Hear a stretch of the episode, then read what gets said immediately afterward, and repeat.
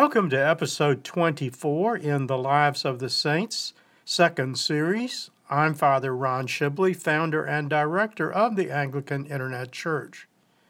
In this episode, I pay tribute to St. Jerome of Jerusalem, whose feast day is September 30th.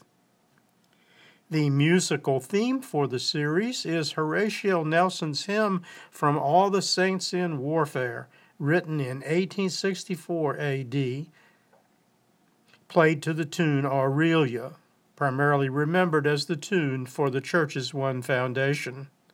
The recording was produced in the United Kingdom by Richard Irwin, whose website, www.hymnswithoutwords.com, includes many traditional Anglican hymns and tunes available for download and use in local services.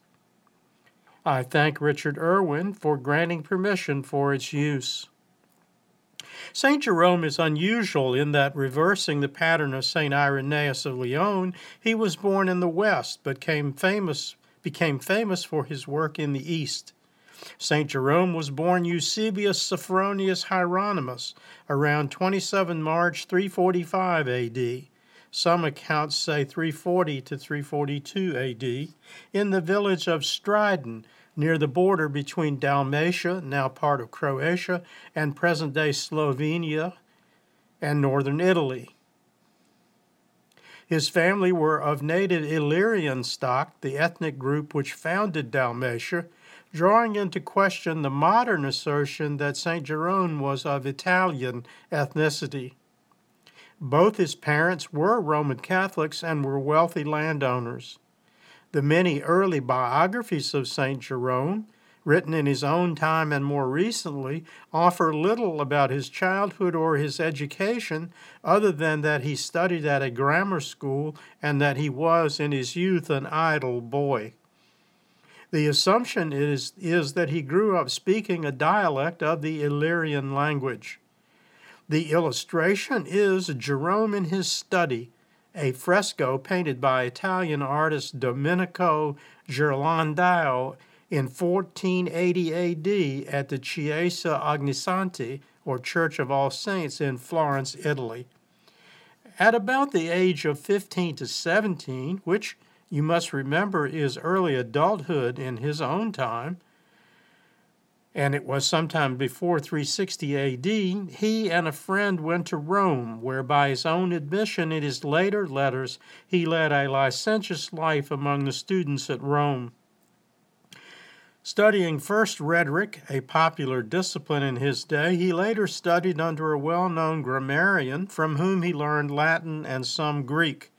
Initially skeptical about Christianity, he was increasingly repelled by the behavior of his fellow students and, possibly for inspiration, began visiting the extensive Roman catacombs where the early martyrs of the Christian church were buried.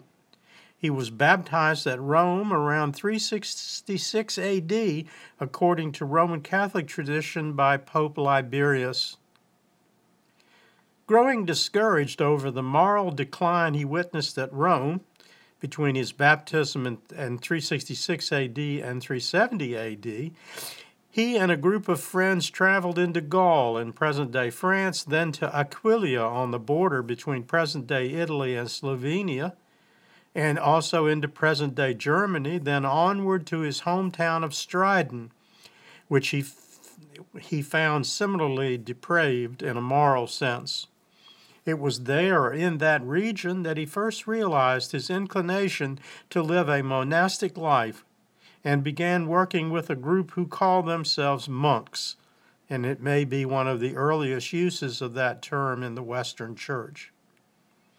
Here also he began the study of Scripture and wrote a book about Obadiah. Between 371 and 380 AD, the start of his full adulthood, he journeyed through present day Greece and onward to Constantinople, the capital of the, of the Byzantine or early Roman, uh, Eastern Roman Empire, and farther eastward and southward through Asia Minor, including Galatia, Cilicia, and Cappadocia, the home region of the Eastern monastic fathers. He arrived at Antioch, the second see of the Christian church, in 373 or 374 AD. There, his first period of actual monastic living began, lasting five years. And like so many, including St. John Chrysostom and St. Basil of Caesarea, this kind of life severely harmed his health, especially his eyesight. During this period, he learned Hebrew from a Jew who had become a Christian began translating books of the Old Testament and started correspondence with the new pope at Rome, Damasus, whom, with whom he became a close friend. Around 379 AD, he left the monastery and returned to Antioch, where he was ordained by Bishop Paulinus of Antioch, although he never took up any duties as a priest in any parish. Around 380 AD, he moved to Constantinople, where he studied scripture for two years under the new Byzantine Archbishop Gregory Nazianzen. During this period, he was introduced to another of the Cappadocian fathers, St. Gregory of Nyssa, and attended the Second Ecumenical Council, which met at Constantinople in 381 AD to clarify the description of Jesus Christ and add a final paragraph concerning the equality of the Holy Spirit with God the Father and God the Son.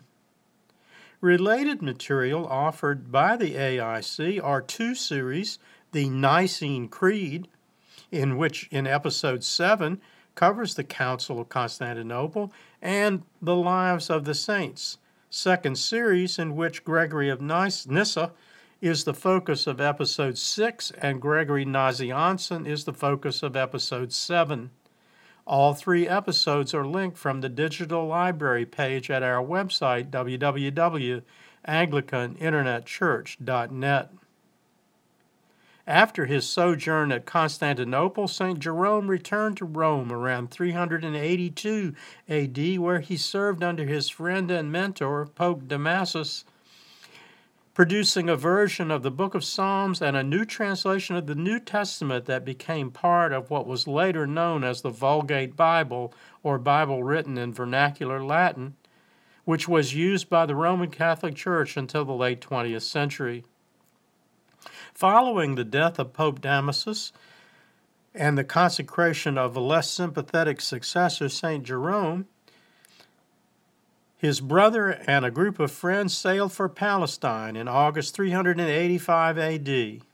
He never again, alive, returned to Rome. The illustration is Jerome in his study, a tempera and gold on panel by Antonio di Fabriano II, painted in 1546 AD and now at the Walters Art Gallery in Baltimore, Maryland. St. Jerome spent the final years of his life in the East. With Bishop Paulinus of Antioch and others, he traveled in Bethlehem, Jerusalem, Syria, and Egypt. He attended lectures at the Catechetical School of Alexandria, jointly founded in the previous centuries by St. Clement of Alexandria and Origen, where he met a priest who had known St. Anthony of Egypt, the first monastic. St. Clement is the subject of episode 1 and St. Anthony of episode 7 in the series The Lives of the Saints, second series, mentioned in the previous slide and accessible at the same location on our website, www.anglicaninternetchurch.net. He returned to Bethlehem in 388 AD and remained there for the rest of his life. According to tradition, he resided in Jesus' birthplace in a two room cave under the new Church of the Nativity built earlier in the same century under the sponsorship of St. Helen, mother of Constantine. St. Jerome died at Bethlehem on the 30th of September, 420 AD.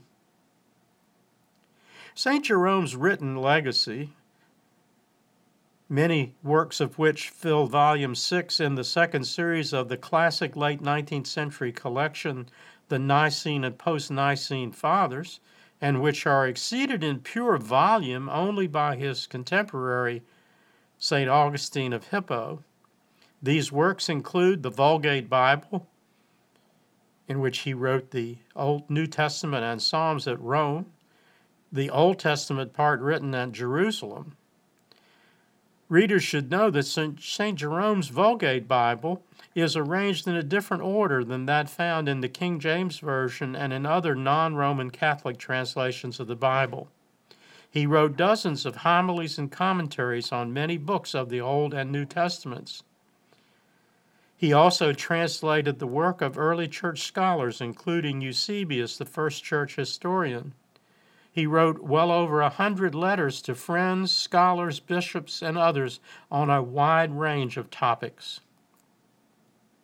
Commemorations of St. Jerome include his designation by the Roman Catholic Church as a Doctor of the Church, along with Saints Augustine, Gregory the Great, and Ambrose of Milan.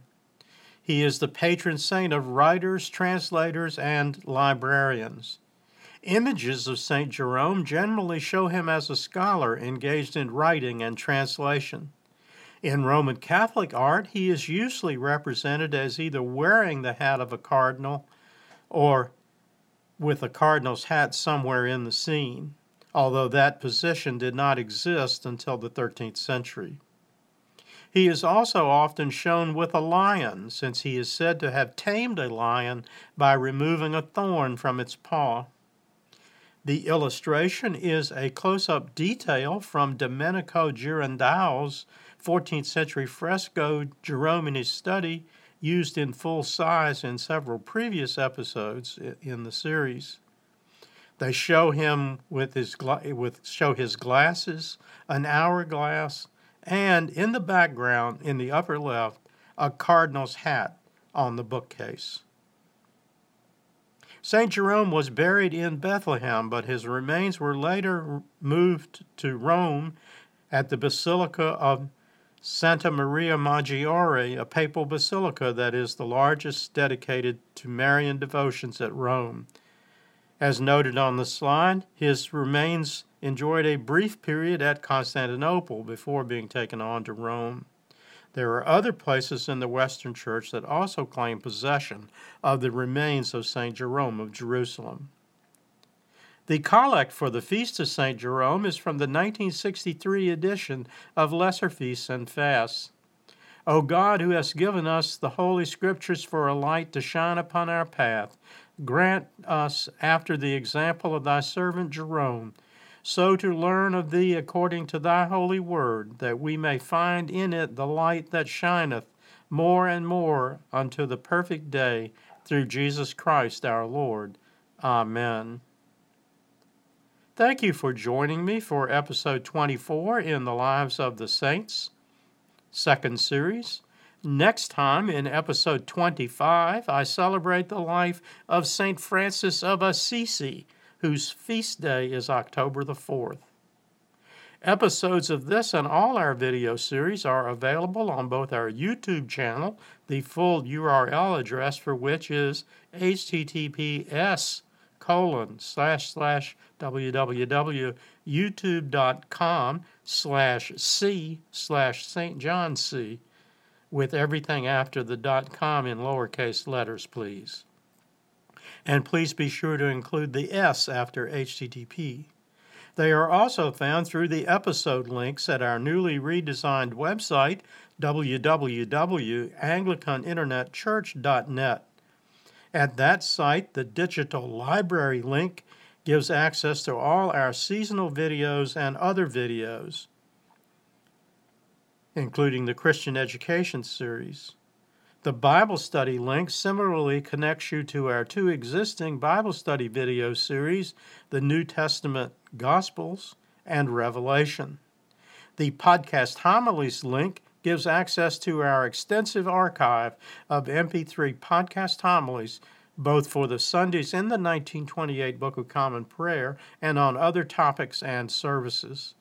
The podcast archive uh, links give you access to the podcasts of our Christian education, seasonal, and Bible study videos. The two virtual bookstore links at the bottom center of the homepage provide access to information about both the paperback and Kindle editions of all our AIC bookstore publications. Purchase of these books helps fund this internet ministry, with 100% of all book royalties contributed to the AIC.